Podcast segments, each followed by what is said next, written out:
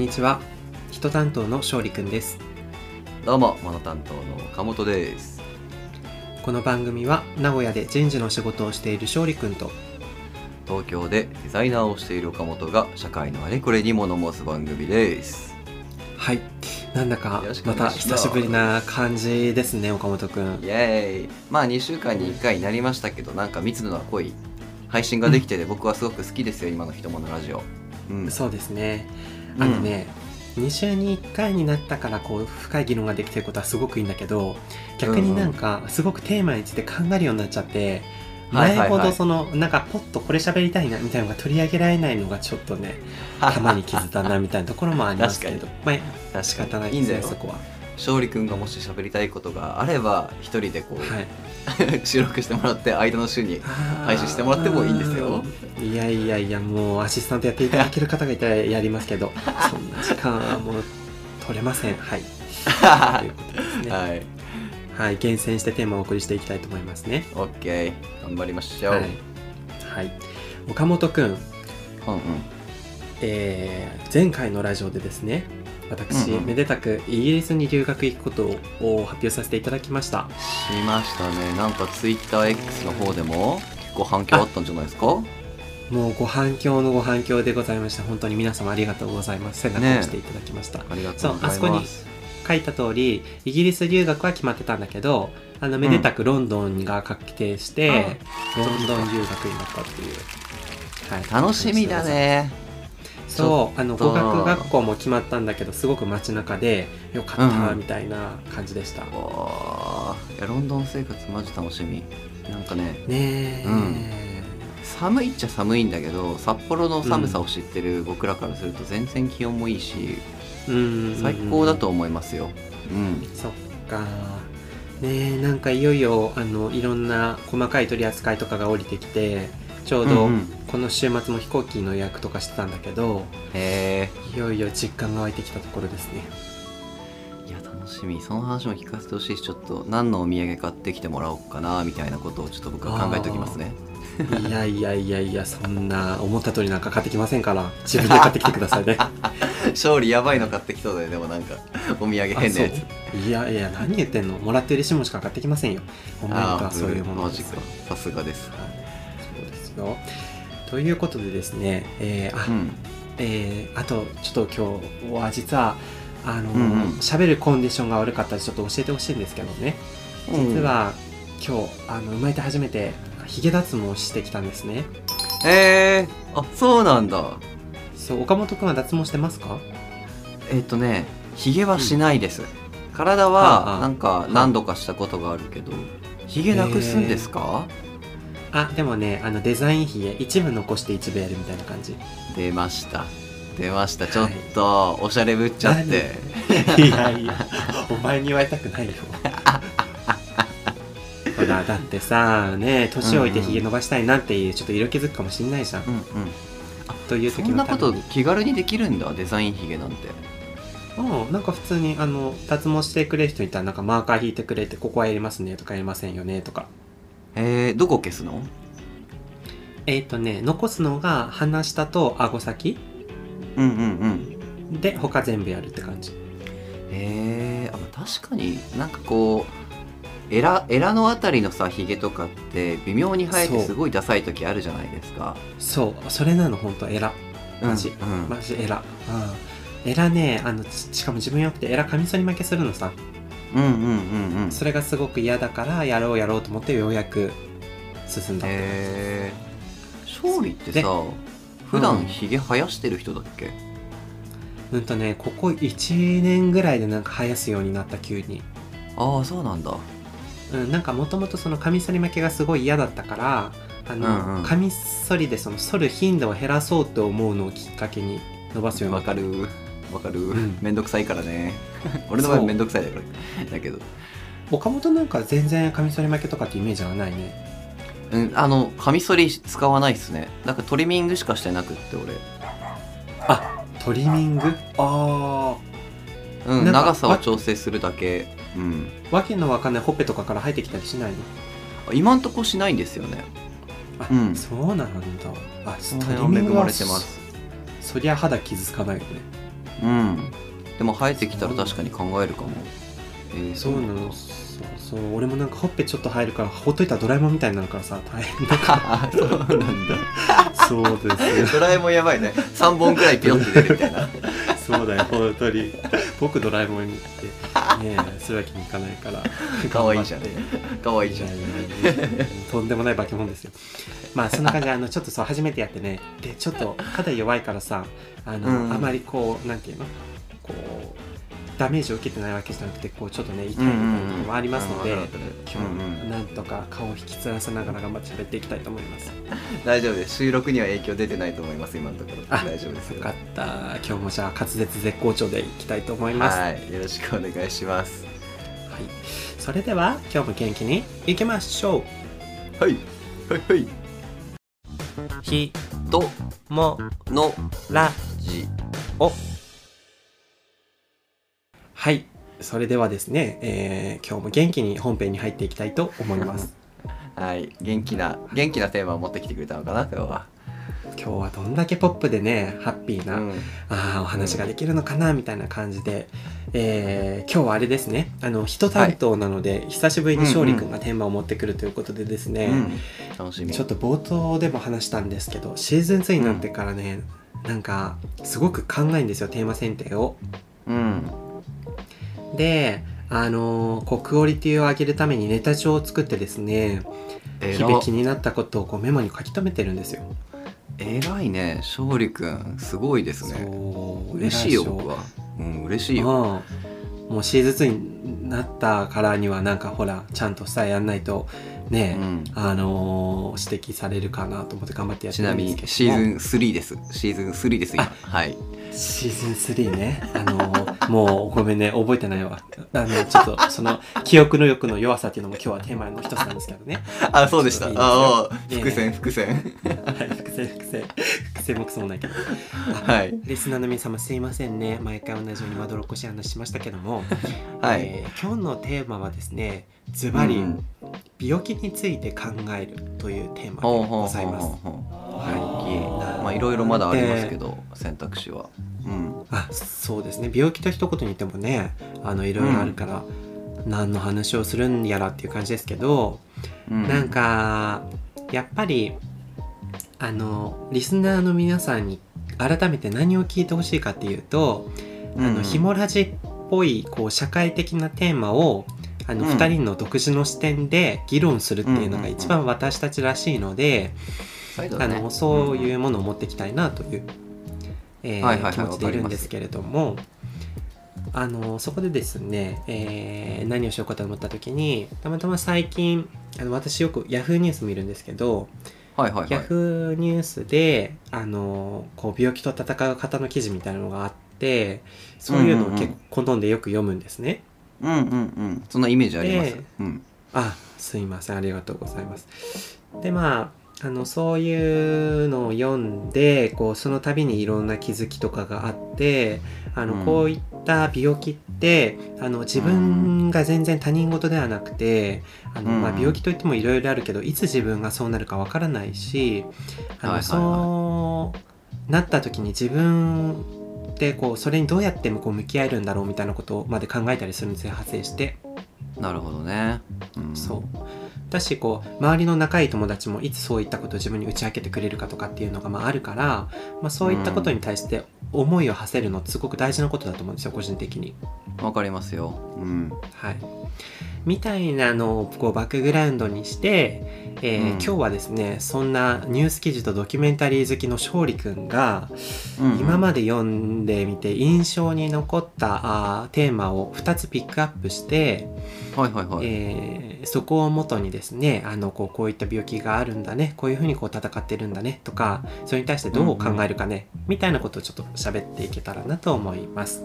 あ素晴らしい。それ結構聞きたくてなんかどっかの収録の時に勝利くうんうん。んドキュメンタリー見るの結構好きみたいな話はどっかでしてくれた記憶が僕の中でもあって。あ本当？覚えてないわそうか。うん。なんかねあそういうの見るんだなって印象だったんだけど具体的に教えてくれる機会はなかったので、まあ、今回それをついに念願のって感じですし、ー。あうん、た。リスナーの方々が勝利にどんな印象を持っているかわかんないけど勝利君大学の頃にね、なんかはいはい。勉強してたんですよね。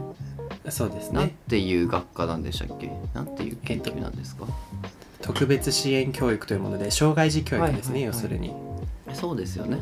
その勉強をしてたっていうのもさ、うんうん。実際どうなの？もともと興味があったからその学科に入ったのか勉強を始めてみてもっともっと好きになっ興味が湧いてきたっていうのはどっちなんですか、あーなんか多分そういう学問をする人ってね大体うん。全然興味ないからやってみるっていう人はいなくてもともとうん。何かしら強い関心があって入る人が多いんだけど、うんうん。自分の場合もなんかね大学で改めて何学ぼうってなった時に、まあ、うん。まず文系っていうのはもう決まっててはいはい。でその上でなんかこう経済とか文学とか、うん。なんかありきたりなものなんか改めてあんまり学びたくないなみたいな気持ちがあってはいはいはい。でなんかこう人について学びたいなとは思ったんだけど、うあんのなんかその時にふと思ったのが、うん。多分高校生の時になんかそのなんでか忘れたけどちょっとその障害者に対するボランティアみたいなのもしてたんだよね。はいはいはいはいまあ、そんなことも思い出したりしてあんまりその障害を持ってる人とか病気持ってる人のことについて考えたことないしそういった人に対してあの接したこと周りにもあまりいなかったけどでも実際生きていく上であのそういう人ってたくさんいて、そういう人に対して自分は何ができるんだろう、みたいな気持ちから入りましたね。うーんみたいななるほどねはいはい。もともとあった、えーなるほどまあそんなのも起きながらね。だからそういう勝利君だからうん、どんなドキュメンタリーを紹介してくれるのかっていうのが楽しみですけど。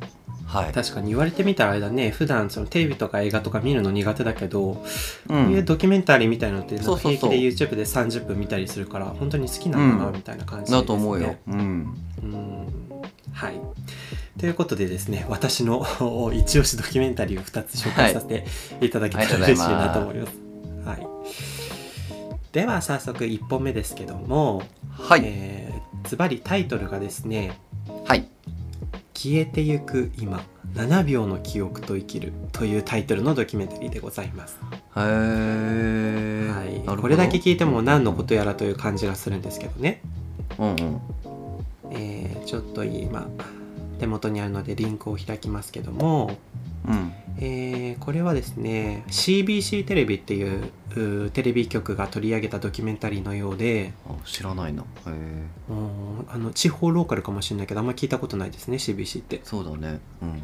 うん、でえっ、とね2017年の深夜ドキュメンタリーらしいんですけどちょっとニッチですね。そうですねえっとね要するにねこれは、えっと、水田さんっていう48歳の女性の人を取り上げたドキュメンタリーなんですけどはいはい。この方ねなんかえっ、とね38歳の時に急にね、ヘルペス脳炎っていう脳炎を発症したんですって。はいはいはい。ヘルペス脳炎だったのが私初めて聞くな。うん多分脳炎って結構重たい結構後々、ううん。ん。あの重篤になるものだと思うんだけども、うん。えー水田さんっていう方はこの後遺症で、えーっと記憶が7秒しか持たないという後遺症を患ったんですよ。それはん大変ですね。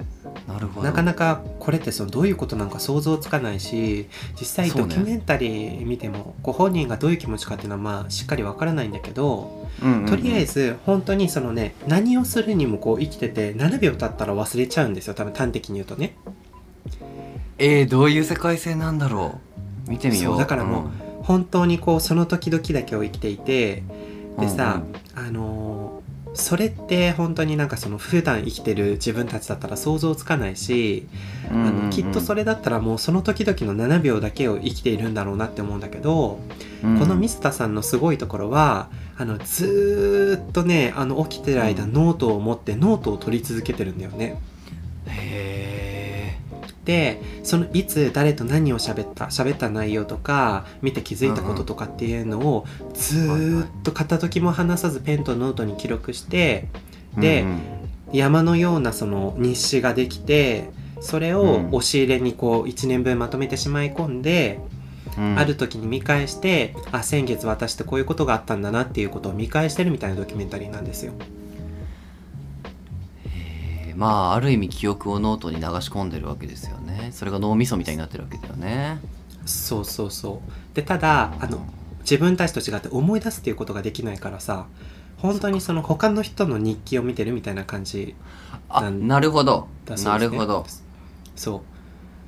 あみたいな。そういうことか。へえ。そう。世界線がなんかすごくこうなんて言うんだろうね。こう得意で不思議で想像がつかない世界だなっていうのでこう記憶に残ってるんですよ。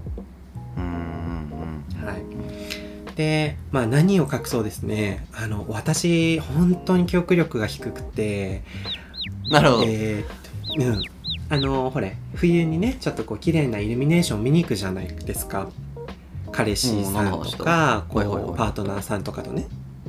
うん。であのそれはなんていうの自分が前に行ってすごく良かったからまた連れてくんのよその当時の相手をね。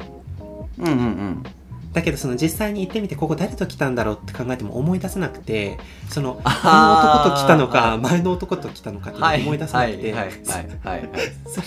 それでそうちょっとそのなんていうのトラブルに発展するじゃないけどあのあ別の男とき、来たの？みたいなんていうんだろう。そうそうそう。なんかの話をするときに あの、あうん。そういえばこの前ここ行ってすごい良かったよねみたいなこと言ったらえそんなとこ一緒に行ってないよねみたいな話になったりすることがあってあでどの男みたいな。あー。えでもね俺それ結構わかるのよ。俺もそう。あ本当？そんな人いる？あんまり聞いたことない。他に。大丈夫？いやー俺も最近そうだね。なんかそうパートナーとか友達と前にカフェに、ここのカフェ僕おお気に入りのカフェとかがあるからいろんな人を連れてくじゃんか、そしたらもうはいはい。誰といつここに来たかって結構覚えてなくて。あ結構同じ状況かと思うんですけど僕もあ。あれ？そうここすごい好きなカフェなんだよねって言ったら「えこの間来たじゃん」とか言われることたまにあります、わかる。そうそう。なんか本当にわかるよ。なんかさもう何を喋っててもさ、それをさ一回喋ったか喋ってないかがマジでわかんないんだよね、マジでわかんない。いや喋そう。っ誰かには喋ってるんだけど誰に喋ったかは覚えてないのも。う あそうそうそうそうそう。しかもその対象っていっぱいいるからさわかんないじゃん、もう誰に喋って誰に喋ってないかとか。わかんない。だからさ丁寧にやろうと思えばもう喋ったかもしんないけど、その繰り返し喋るかっていうこともあるし、なんかもうあたかももう前に喋ったよねみたいな手で喋ってそのこと聞いたことないけどみたいなのがさめちゃめちゃ頻発するの分かります？そう。めちゃくちゃわかる。でもこれほんと俺俺らしかいないって絶対。そんなやついないって言われるよ。共通点見つけた？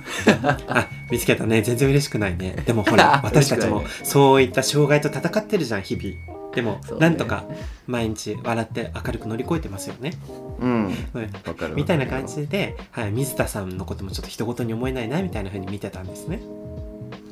そうなんだ。いや水田さんなんかそれど俺らどころじゃないじゃないですか多分ね。まだ俺は見てないけど。そうだよね。ちょっとまだ見てないしまあ絶対後で僕見るようにするんですけど。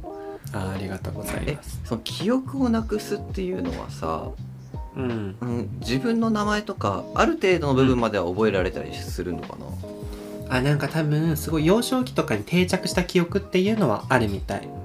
なるほど、うんうんうん、そう。おそらくその38歳の時に農園になった以降のものが特にないみたいな感じなんじゃないかな。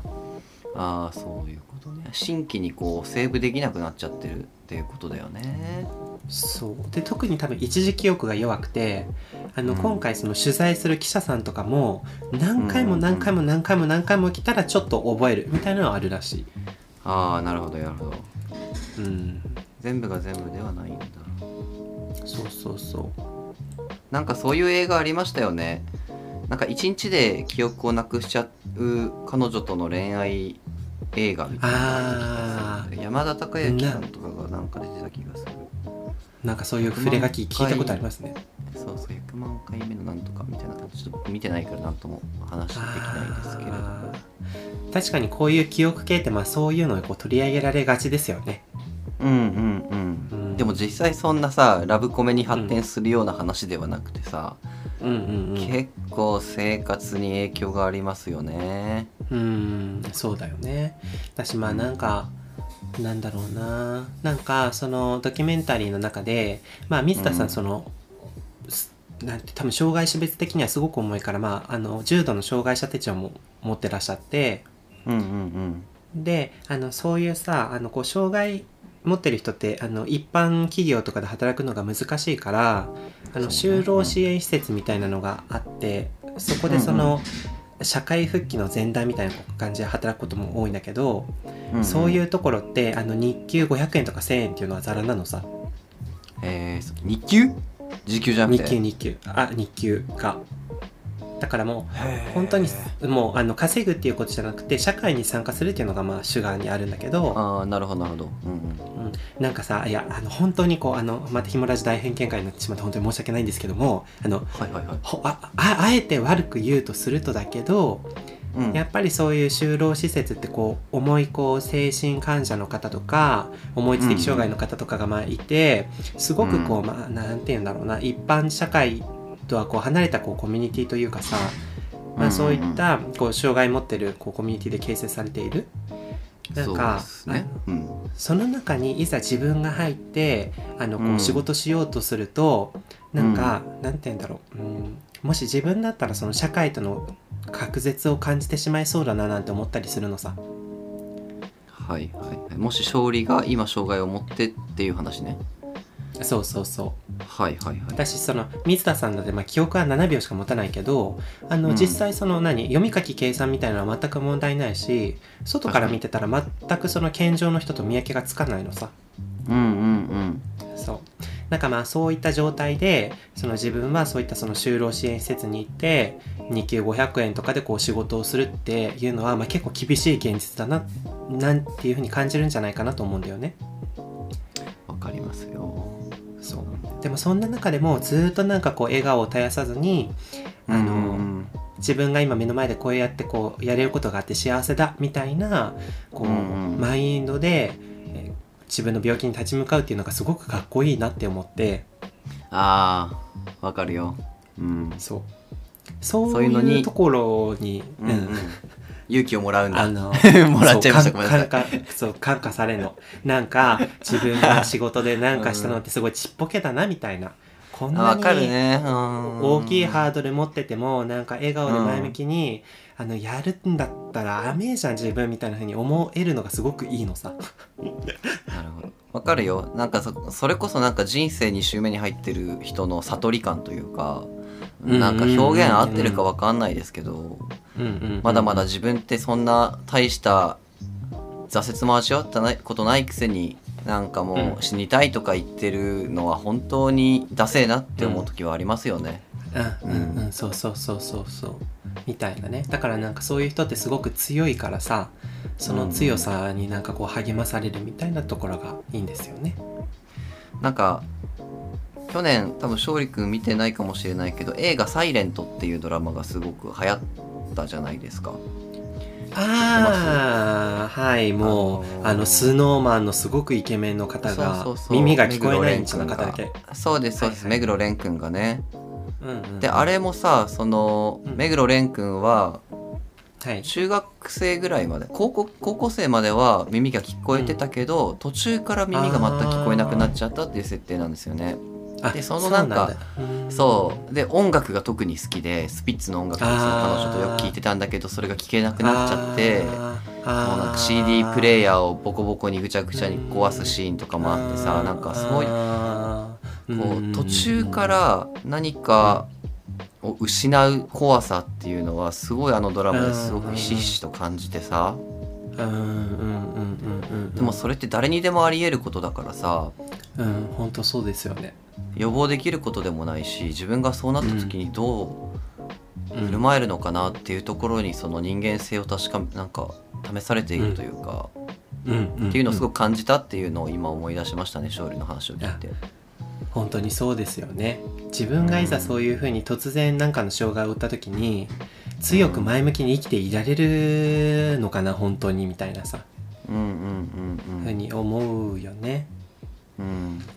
まあ私こんなこと言ったら、まあ、ナンセンスかもしれないけどうん。あのまあそこからこうえーっとこう反対の視点から見ると、まあ、自分が今そこをこう不自由なくできてることが当たり前に思ってるけど、まあ、あのそのこう能力があることに感謝してあのしっかりこうそれをこうなんか生かしきらないと、うん。あのな申し訳が立たないって言ったら変だけどなんか、そそういうことができる能力があるのになんか甘ったれてたら本当にダメだなっていうかさわかるよ。もっと頑張んなきゃいけないなみたいな風に自分を鼓舞させてくれるのもあのいいところですよね。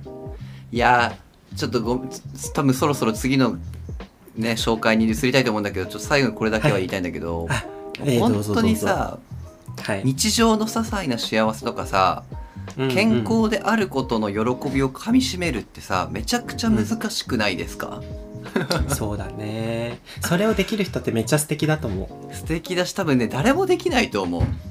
なんだろうあーうんうん、自分もさ風邪ひいて初めてさ、うわ普通ってどんだけ幸せなんだろうなって感じたりとかさ、今日も人と一緒にあの外歩いてたんですけどその人がもう口内炎できてて、ご飯食べれない、うん食べれないとか言ってて、で僕口内炎実はできたことなくて口の中だけやってる人間なんですけど。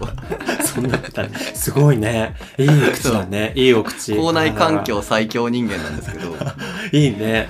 そう。うだから本当に口内炎の人の気持ち分からなくてうんうん。あこれって幸せなことなんだろうなっていうことを初めてそこで気づくみたいなことってなんか本当日常になんかねめちゃくちゃ些細だけど落ちてたりするんですよね。うんうんうんうんうん。そうだうん、ねでその度にやっぱりその幸せをかみしめたいなっていうふうには思ったりするのを、うん。うん時々思うよ。うん。確かに。それって何のきっかけもないとこう噛み締められないもんねそうそう何かそそういった外部要因があって初めてああの、うんいつもってこんなに楽できてたんだなっていうふうに思うわけじゃん。うそうそう。そなんかそれをそれを感じられない人もいる気がしててうはいなんて言うんだろう。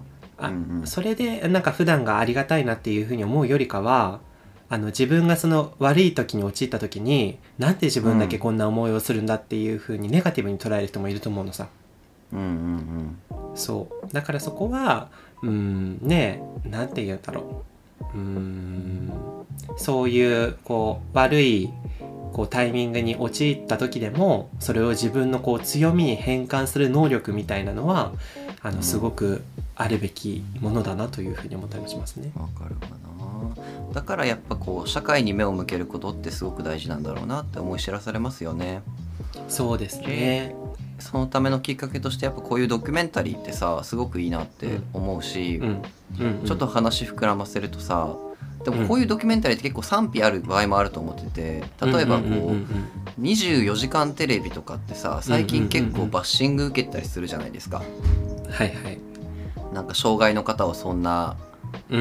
でなんかバラエティーすんなっていうかね、コメディーすんじゃねえよというか、そういうドラマチックに書きすぎだろみたいなことってありますけど、うんうんうん。うん、でも多分最初はこういうことというかちゃんとこう、うん。うん些細な幸せをみんなに気づかせてくれる素晴らしい番組で始まったんじゃないかなって。それがちょっと最近こうダーナーになってきてちょっと趣旨が変わってきたみたいなところはもしかしたらあるかもしれませんけどうんやっぱりある一定数ドキュメンタリーみたいなことは世の中の情報を拡散してもらうことはすごく大事だなって僕は思うかもしれない。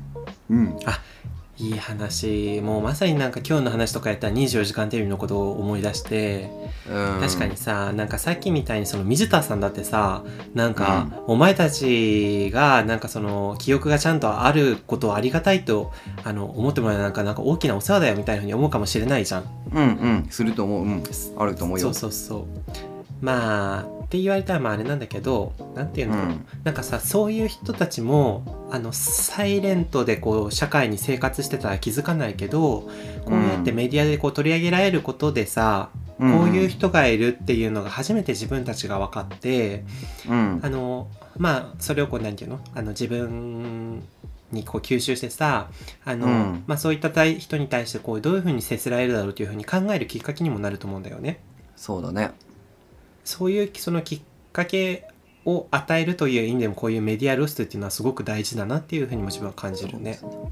LGBTQ だってそうですよね。うんそう本当お一緒なんですよねそこね。うんうんうんうん、なるほど。まあみたいなはいはいすいませんね話が長くなりいやました面白いですね。うんうんうん。ちょっとこうひもラジっぽくていいんじゃないですかね。いいですね。ありがとうありがとう。はい、すいません。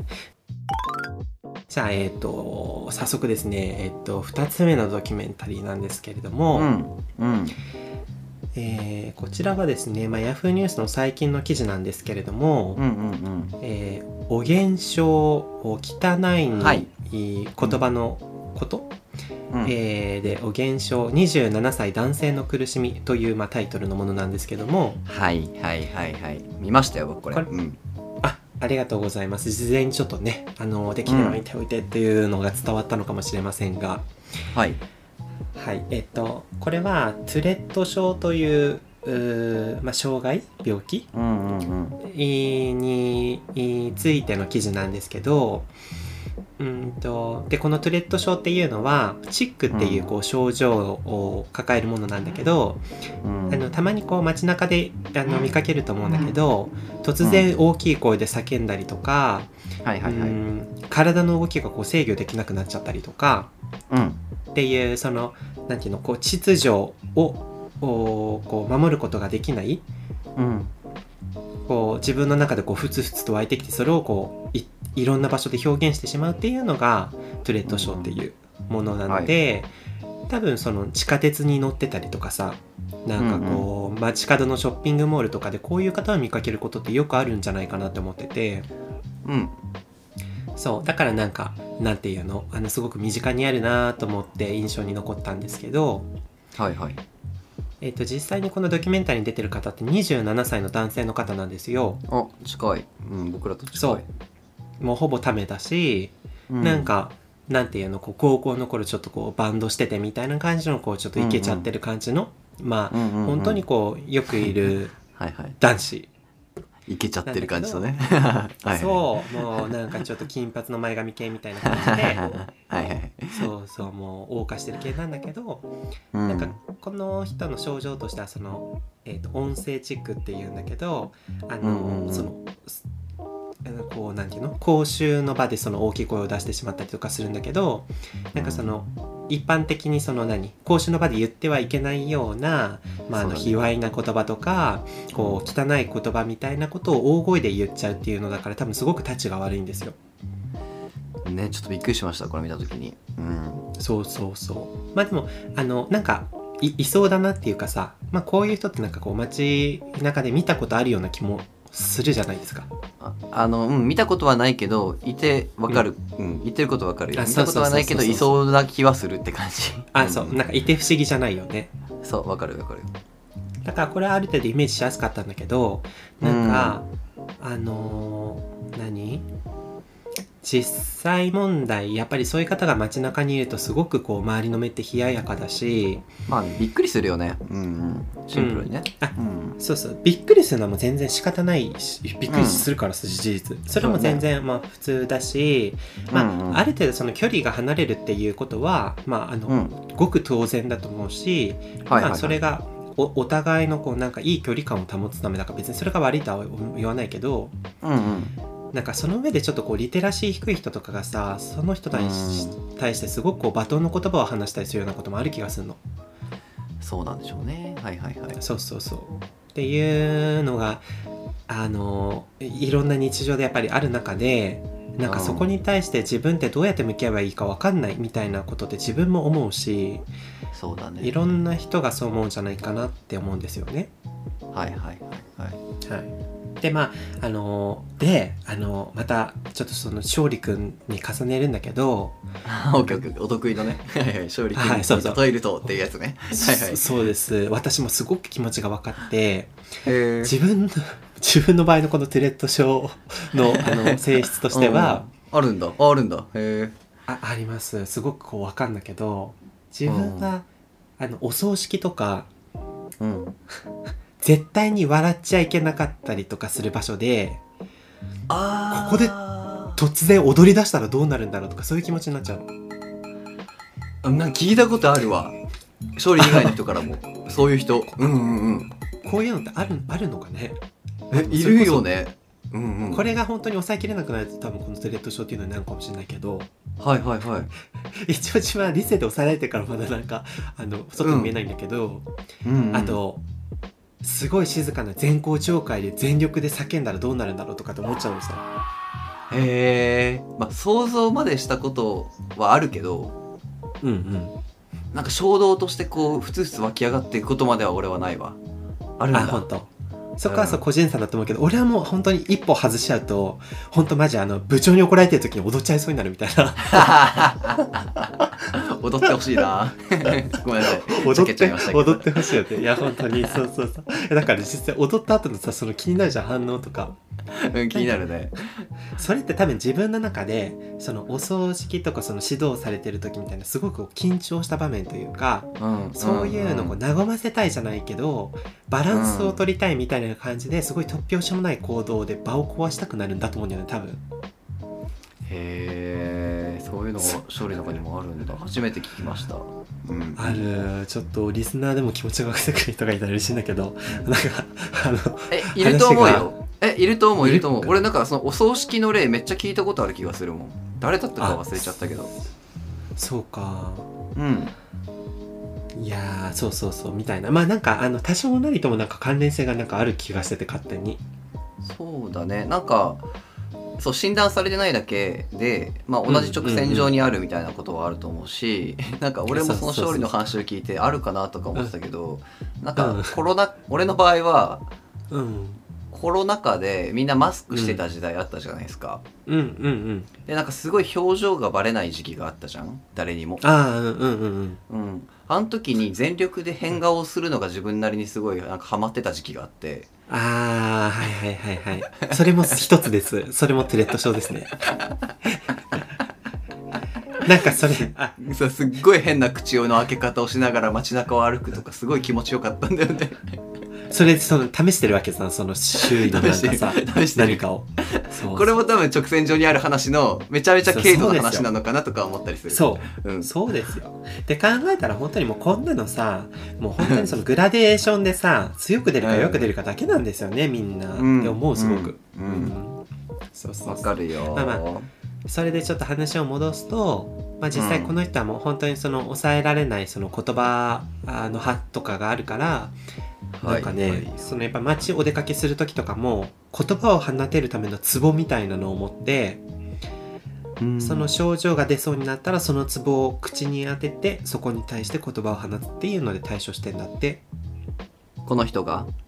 そうそうこの人が。あそうだ。あそっかそうだったっけ？うんうんうん。そうそうそう。とかあとなんかさわかんないけど多分こういう人たちって推測も入るけどあの、うん。さっきみたいな感じじゃないけどやっぱりこの場でしちゃいけないみたいな風な制約があるとうん余計に出ちゃうみたいなのがある気がするのさ、そうだろうね。そのなんかコンテクストがあるからこそやりたくなっちゃうってことだろうね。そりゃそう、ん。その緊張感でより出ちゃうみたいな感じ、うそう。だと思うから特にその混んでる電車の中とかでもすごくこう症状が出てうん。そういう時はもうひたすらその何腕で口を押さえながらこう自分を抑えるみたいなことをしてるっていう記事を見大て変だよね。飛行機なんか乗れないだろうね。あそうだよ。飛行機なんか乗れないし下手したらもう引きずり下ろされちゃうじゃん理解がなかったら。さ 飛行機の上からね。うん。あそうですよ。しれないしれないよね。スカイスカイダイブみたいな感じかもしれないけど、まあ、みたいな感じで今も多分お仕事できなくてあの実家であのお父さんとお母さんと一緒に暮らしてるみたいな感じみたいなんだけど、なんかさあの同じような年頃で人生めっちゃ楽しいじゃん20代の後半なんてさ、うんうんうんうん。そう。みたいな中であのまあこれで今までどれだけの好奇の目にさらされてきたかみたいな感じだったから、うんうん。まあ本当にね同じ年で同じように楽しく人生を歩んでいても、まあ、こういうハードル一つあるだけで人生って大きく変わるんだろうななんて思ったりしたんですよね。なるほどね。うん。勝利君はこういうのを見てはいなんかどういう感想を持つんですか？なんかうーんなんかさ、うん、そのまあ大学とかでそういうことをやってたからっていうのも変だけどなんか、話がちょっと脱線したらごめんなんだけど、なんか一応自分ってあのそういうその社会福祉的な勉強をな国立大学で税金で学んだわけだからなんかそういうところに対してあの理解者でなきゃいけないと思うなんか国のためにじゃないけど。あなんか自分はあのこそそこに対してこうプラスでいる存在でいなきゃいけないと思うしなんかありたいみたいな気持ちがあってだからなんかそういう人がこう街中にいた時に例えばこう隣にいる自分の友達とか誰かがあのそれに対してなんかひどい言葉を言ったりしたらうん。あのそれをいさめたいしなるほど。うんうんそう。いやなんかそのお同じ社会に住んでる一員じゃんみたいななんかうんうんうん。ねあのそななんでそんなこと言うの？みたいなうんうん。あのこう存在でもありたいしまあうんうんその人に対してこう何かこうしてあげるほどの自分の余力があるわけじゃないけど少なくともまあその人から見てこうなんか不快な存在ではありたくないというかさまあの特に何もこう反応せず温かく受け流してあげるぐらいはせめてしたいなっていうふうに思うんですよね。なるほどね。なんかこういううーん目に見えない病気のニュースとか記事を見て背筋が伸びるみたいな感覚っていうことですか、まあそこに対して思いを馳せてあの自分だったらどういうふうに対応できるかなっていうことを常に考えておきたいなみたいな感じかな。なるほど。でそういううん。頭を使うのが結構好きでドキュメンタリーとかを見るみたいなことか、まあそうだね、まあ、好きっていうのもあるし自分があのそういう風になった時にそのどう荒れるかっていうのを考えるのが好きとか。まずはやっぱりうんうんなんかみんなと一緒にこうピースフルで暮らしたいからやっぱりそういう人がもし近くに友達とかでいたとしてもなんかそれでさ関係が離れちゃうのってすごく悲しいからうんあの同じ輪の中であの一緒にコミュニティ持ってたいなみたいななんかそういう気持ちもあるかもしれない。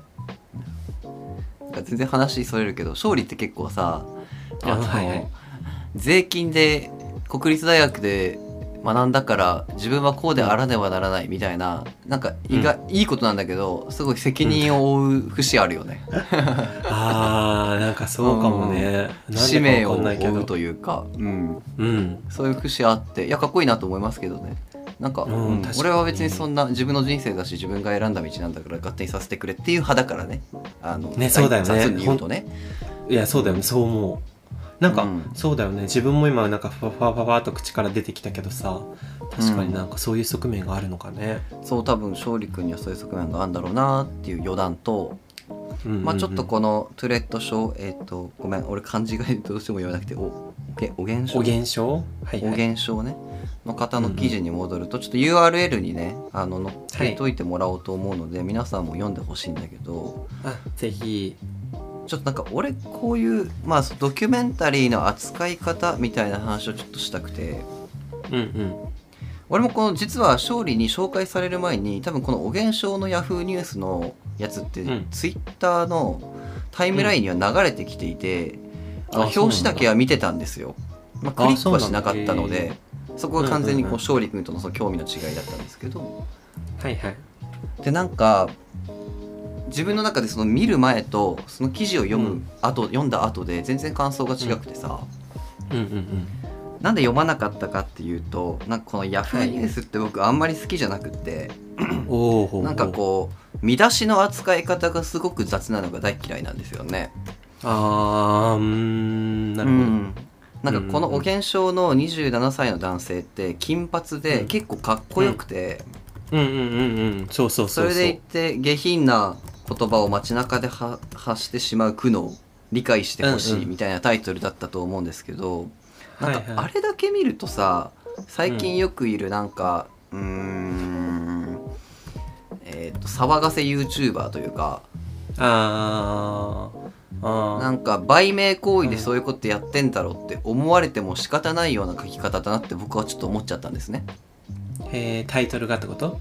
うんタイトルが。うんなるほどなるほどでまあ実際その2分,、二分の1なんです確率は。本当そういうしょうもない男の記事なのか、うん。本当に辛い人の記事なのか2分の1の確率なんですけどその2分の1の確率を自分の時間は使いたくないなと思って僕はクリックしないんですよそういう時。ああなるほどなるほど。ほう。で世の中の人って結構そういうなんか第一印象で人を決めつけてしまう節があって僕もそれ悪い癖なんですけど、はいだから実際に街中でこの男の人に会った時に僕もうん。なんかそういうキモ,、キモい YouTuber 出てきたわって言ってもしかしたら避けてしまうかもしれない。っていう自分が垣間見えてすごく辛くなったが、記事を読んでいくとさ、この男の子もなんか本当に学生の頃から辛くて昔からそういう症状があってうなんかこう体を叩いてしまうとか手を動かしてしまうのを無理やり押さえつけようとしてさ、めっちゃ硬いギブスをしてたら、うんうんなんかそれによってこう締め付けられて体を痛めてしまったみたいなことまで書いてあったりとかするじゃん、その本当にどうしようもない症状なんだなっていうところはそこで初めてわかるわけだし。その金髪である理由もうん。なんかこう仕事とかできないから今はうん。なんかゲーム実況とかの配信でお金を少しでも稼ごうと思ってやっていますっていうところまで見るとさうんうんなんか最初金髪の男だけ見るといやなんかそうやって目立ちたくないとか社会にバッシングされたくないんだったらそんな目立つようなおしゃれすんじゃねえよっていうね。あーはいはいそう思ってしまう自分もいそうなんだけどはいそうはい。はいいう昔はこうんういろんな葛藤があってなんか音楽の夢もあったんだけどピアノがそのスレッド先生でちゃんと弾けなくて音楽も諦めざるを得なかったそして今はゲーム実況とかでお金を稼ぐしかない。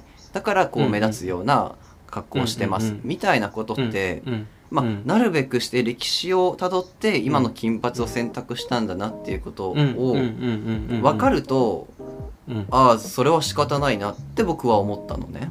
ああなるほどねだからこう本当にこの症状を理解するには時間をかけなければいけないし、メメディアの扱い方ももっと丁寧にすべきだと思うっていうふうに僕は結構いろんなことを考えましたねこのニュースから。ああなるほどね。とてもいい意見をいただきましてなんか個人的にそのヤフーニュースとかある程度その何知名度のあるメディアだったらあの自分はさっき岡本が言ってくれたあ後者というか本当にその症状に苦しんでる人っていう前提でまあ読んでるからささっきのクソ YouTuber みたいなことあんまり頭に浮かばなかったんだけど逆にその俺は多分 YouTube で個人が発信してるようなこういうのって多分ほとんど見なくてなるほど。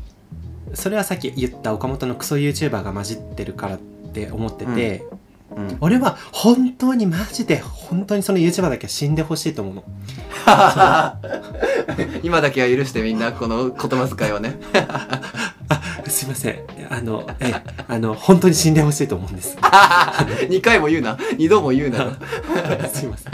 あの本当に困ってる人がいるのになんていうの？その自分のクソしょうもないその収益のためとかなんか目立ちたいからかわからないけど俺うん本当に迷惑系 YouTuber だけで本当に嫌いなの。本当に嫌いなの。本当に。ななんか社会の害だしまあギャーギャー騒いでちょっとうるさいねぐらいだったらまだあれだけどなんかそういうなんていうの本当に困ってる人がこうなんていうの？こう見見えなくなるようなあのこうん。う嘘か本当かその分かんなくなるような,、まあ、なんかそういうのをさこう、なんかこうやって本当にこう苦しんでる人たちがなんかその疑いの目で見られちゃうっていうのかな、はいはいはいはい。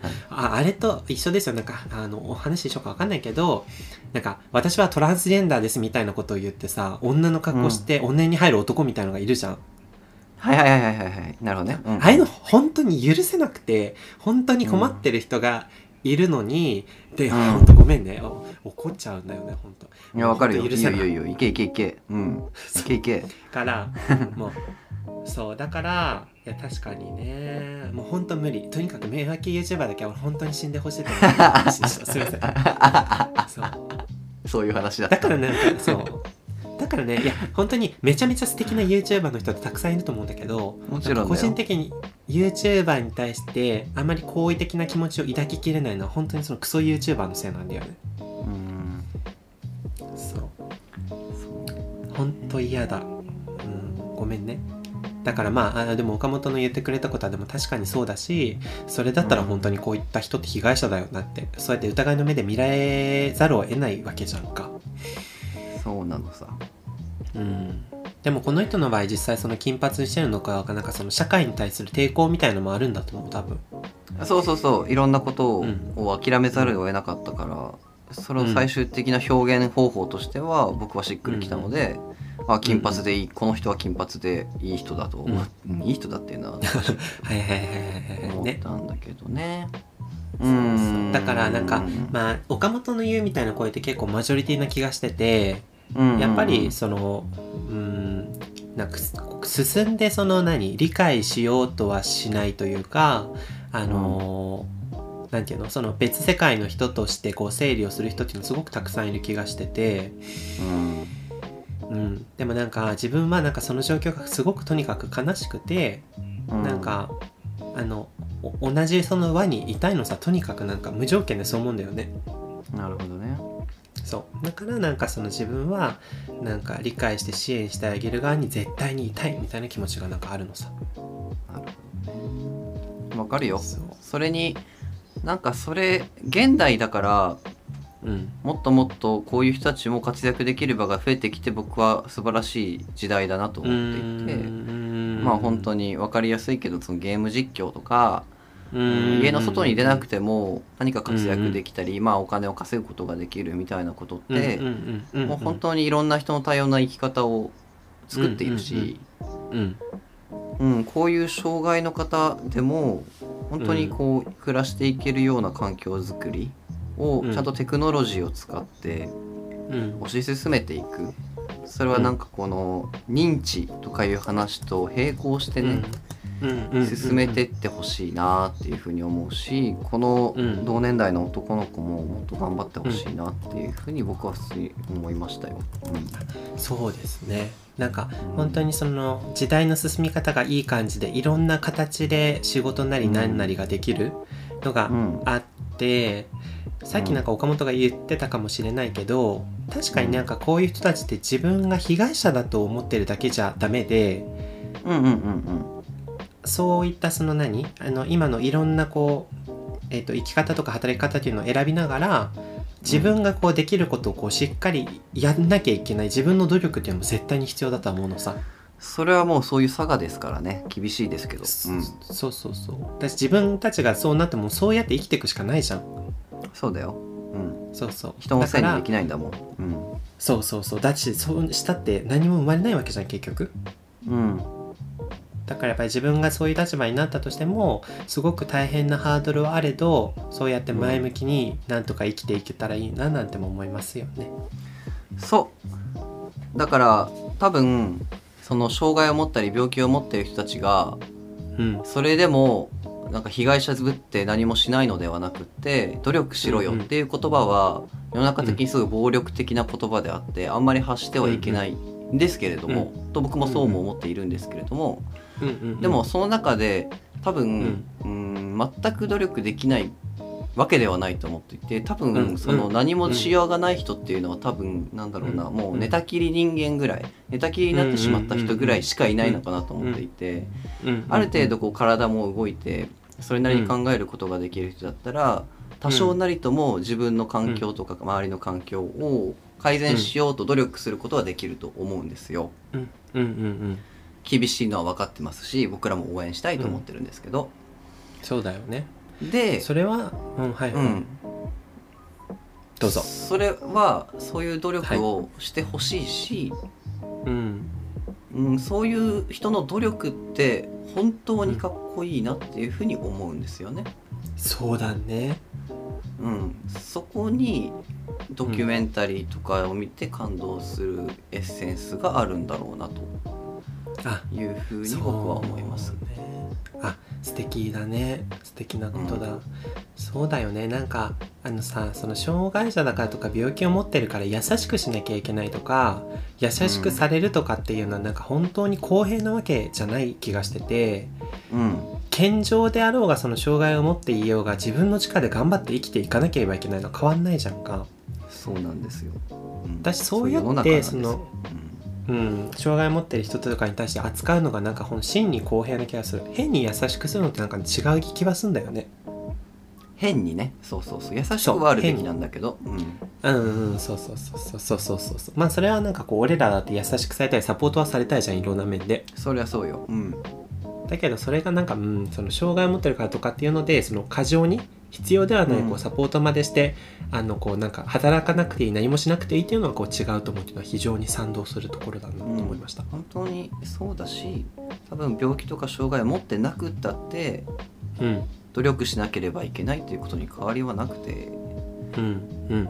やっぱりそのそういう病気や障害と戦ってる人がかっこいいのであれば裏返しで、うん。健常者が何も頑張ってないのってクソだせえのよ。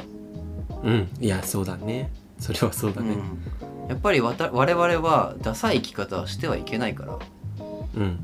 うん、そういう病気と戦ってる人たちに負けないくらい努力しなきゃいけないなっていうふうに思おうっていうね、そういうふうに僕はやっぱ日頃思いたいなって心の底で思ってんのかもしれない。だから頑張って努力したいと思ってんのかもしれない。確かにそうだ。本当に岡本の言った通りそうやってハードル持ってるのにあの自分の力で前進しようとするのって本当にかっこいいからね、かっこいいしきっとすごくそのやりがいもあるだろうから、うん。まあなんかまた自分に置き換えてしまうけど自分だってその異性愛者ではないけどあのうん。一般的にこうなんかまあ幸せというかさ、まあ、自分うん。そういう状況だって結婚したいし、あのパートナーと一緒に家庭を築きたいみたいなことをあの、うん。やるこう何源泉というかさあの、うんうん。みたいなのはなんかこうそこにあるのかな。なんかそういう状況にあってもちゃんとこういう形でできるんだぞっていうのを見せつけたいみたいな気持ちが自分の中にもあったりするのかなっていうことも感じましたね。そうだね。やっぱ努力する人間はかっこいいのよ。そう本当そうですよ、ね。そうありたいしやっぱりダセえ生き方すんじゃねえよっていう話だよね世の中。健康ならさ、健康っていうメリットを使ってさ努力しまくろうよっていうね、そうだね。そういう熱い気持ちにさせてくれるよねこういう話ってさ、うん。そうだね。結局やっぱ行き着くところ岡本がよく言うやっぱかっこよく生きるっていうことだと思いますね。最後は。そうだと思うんだそうよ、ね、思います。いやもうはい本当にかっこよさってそこだよ。生き様だから、魂の熱さなの分かるって感じ。そうだね。そういうところがなんかもう何共通してればこの障害だろうが何だろうがあっても変わりないかもしれないね。うんうん。うんうんうん。いやいい話だねありがとうねいや。今日そういう話本当いい話だと思うよ。いえいえなんだかあのあれですね。あのしっかりと思った以上に議論が深まって大変満足いたしました、ありがとうございます、うんうん。ありがとう。はい。ひとものらじおということで皆様今日も大変長くなったんですけれどもここまでお聞きいただきまして誠にありがとうございました。ありがとうございました。はい。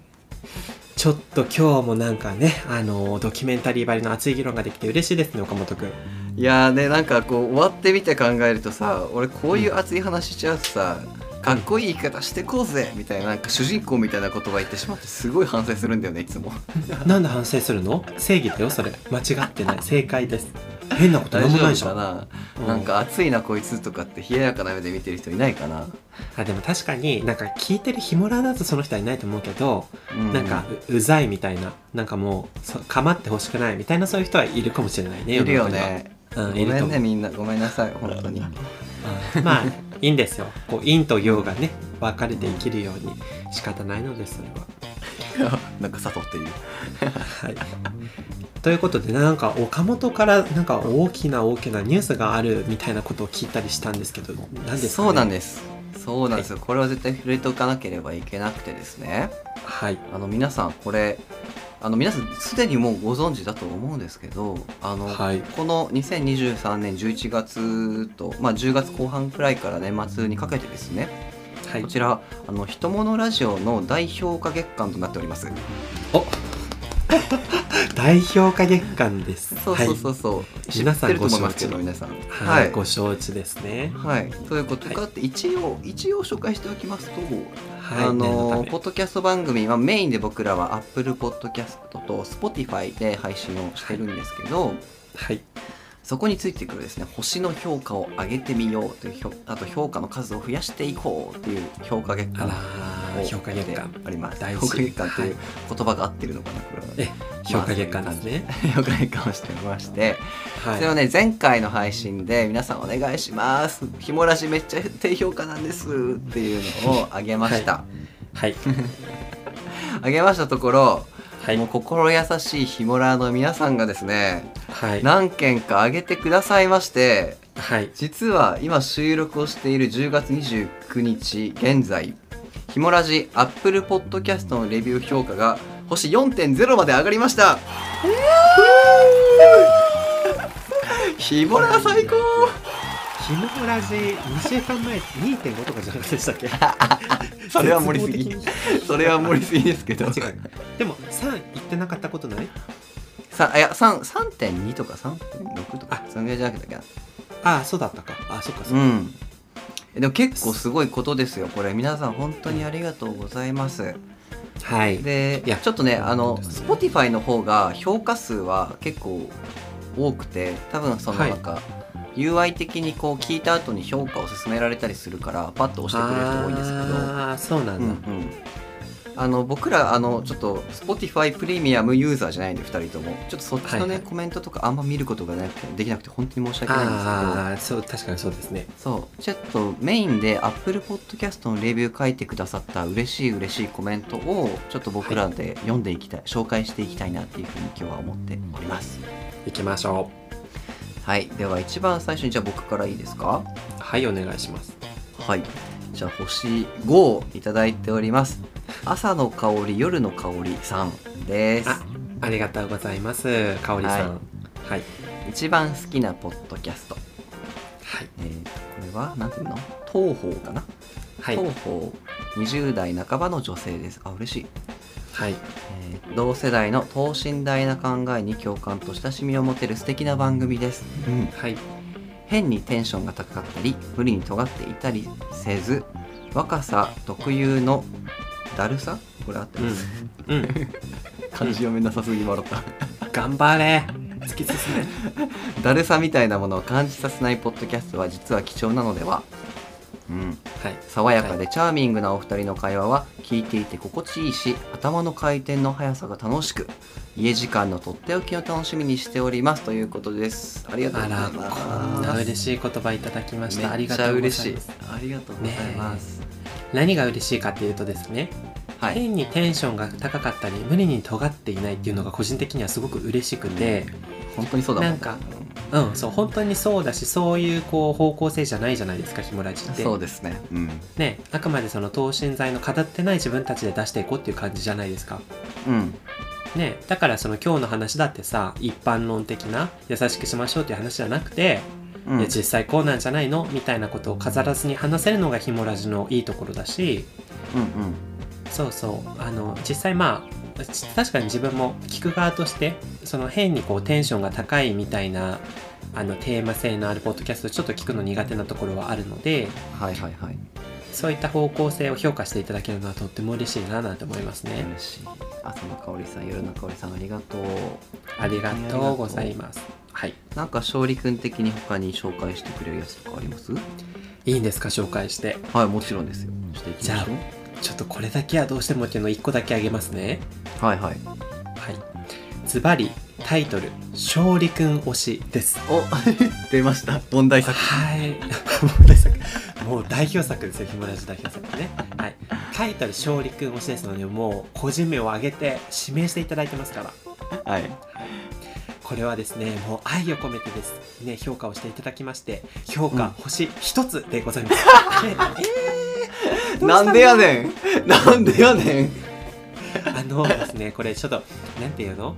あのラジオネームじゃないけど投稿のネームもですねなんか難しいアルファベットの羅列でですねちょっと理解が不能なところがあるんですけれども。はいはいまあはい、差し置いてちょっとコメントをお読みさせていただきますね。うん。年下ながら人間性や思考も尊敬できるところがたくさんあり毎回脱帽です。応援しています。こんな素敵なコメントをいただいたんですよ。だがしかし星1というね。はい。オチしっかりとしたもうオチまで持ってきてくださっているこのスラッシュ JWPDPDGW さん本当にありがとうございます、はい、よく読みましたね。はいはい。あの、これはでも私の方から弁明しておきますけど、この人の場合は、あの、1位みたいな感じで星1つを選んでしまう、そういうタイプだと思いますので、はい。ちょっと、J、ねえ JW さん違うよあなあなたのせいで多分ちょっと評価低くなってるとこあるから気づいてそう気づいてほしい。なんならもう一個星5であげてほしいんだけど、そう本当にこんな気持ちは嬉しいんだけど、私たちを非常に陥れてますから、これ。本当に。他のポッドキャストさんにしない方がいいと思いますよ。そうこれ多分本当間違いだと信じてるんですけど本当気づいたら 星5に変更していただけるとすごい上がると思います平均値が そうだよ、これ。間違いじゃなかったら闇深すぎるわ、本当に。怖いですね。ちょっと JWPDPDGW さんお願いしますはい、なんとか、はい、お願いいたします。ということでございました。最後にもう一個読んでいいかな？はい、お願いします。えー、とこちらもですね多分前回のを聞いてあげてくれたのかな時期的に、えーとはい。マーニーチキンさんはいチキンさんやってくれます。はい。えーと真面目で考えさせられる星5をいただきました。ありがとうございます。はい。一つのテーマをとても深く掘り下げてくれる番組でとっても好きです、うんうん。うん。悩みを論理論理立てて考えてくれるものの考え方の勉強になります。ということであらー。チキンさんありがとうございます。モノ担当からしたら嬉しい言葉ですね。嬉しいですよ。ものの考え方の勉強になるということで。確かにねね。それは意識してますけど伝わってるのが嬉しいですね、うんうんうん。まあまあまあ。いやいやはいそんな感じでしてあの着々と増えてきました、あのもちろん Spotify の方のやつもねちゃんと数は見てますしちょっと友達のアカウントとか借りてね、あのコメントとかくれてる人はちょっと読むようにします。すいません。うん。そう読みたいですね、えーぜひ。ねで、はい。Apple Podcast の方を特にちょっと上げていきたいなと。今は27件の評価が来ておりますので、あ嬉しいね。もっともっとまあもちろん星5は嬉しいですけどね、まあ、ええ。星4でも何か至らぬところがあれば教えてほしいですし。はい3以下はつけるのよということでございます。はい。そんなこと言ってないんですけどね。ああそうだよね。はい自由ですからそこは。自由ですからね。表現の自由なんですけれども、これを聞いた人、あのこのね放送が終わった後にちょっと開いてね確認していただけたら本当に嬉しいです。今年いっぱいちょっとこれ、はいうるさく口酸っぱく言っていこうかなと思ってます。お付き合いください。よはいなんとか聞き逃してくださいね。ろしくお願いします。そんな感じでしょうか？はい。えー岡本くんありがとうございました。そうしましたらいよいよ、えーエンディングに入っていきたいと思いますけれども。はい。えーあのですね私ちょっとこの前に「ひとものラジオ」でツイートもさせていただいたんですけれども、あなんだっけ？のうん。改めてですね皆さんから日々いただくお便りが嬉しくてあこれまでもらったお便りを全部総ざらいして読んでみたんです帰りの電車に。あねあれ長文ツイートびっくりしたよ、うん。びっくりしたでしょ？あんないいこと言ったのに「いいね3回」みたいな感じなとこちょっとあるんですけどね。まあそれは、まあ、長かったから長かったからみんな読んで終わっちゃったのよ。あーごめんね。なんか長いなみたいな感じ。すみませんね。そうそうお便りたくさん入れていただいて本当に嬉しくていろいろ読んであのそこで改めてね、あのともすれば男子中学生か高校生の15歳みたいな方もいればこう年頃の同じぐらいの女性の方もいたりうん、うんすごくこうなんか人生お前ら人生なめんなよみたいな感じのあのおじさまのご意見もいただいたりですね。金の使い方には気をつけろよみたいなお便りをいただいたりですね。したりも老若男女からひもラジ聞いていただいて大変嬉しいなというふうに改めて思いました。あいいこと言ったいいこと言った。そうよそうよ。そうなんです。であの特にそのなんて言うんだろうな。あのその時々でお便りを募集してますけどもうん。特に今回のテーマとかだとねあのきっとその聞いてるヒモラーの方にも、うん。なんやら自分がこういう例えば病気持ってるとかあうんうん。のこういうコンプレックスでなんかこう社会に出る上で不安を感じてるんですよとかそういうのって結構みんなあると思うんですよ、そうね。ここ様々。うん、うん。であの実際そういうのってあんまりこう外に声に出さないとやっぱ見えないものなので、うん。あのそういう聞いてるヒモラーの人とかもこうどういうことで悩んだりしてるのかっていうのをすごく知ってみたいという気持ちがあるんですね。そうね。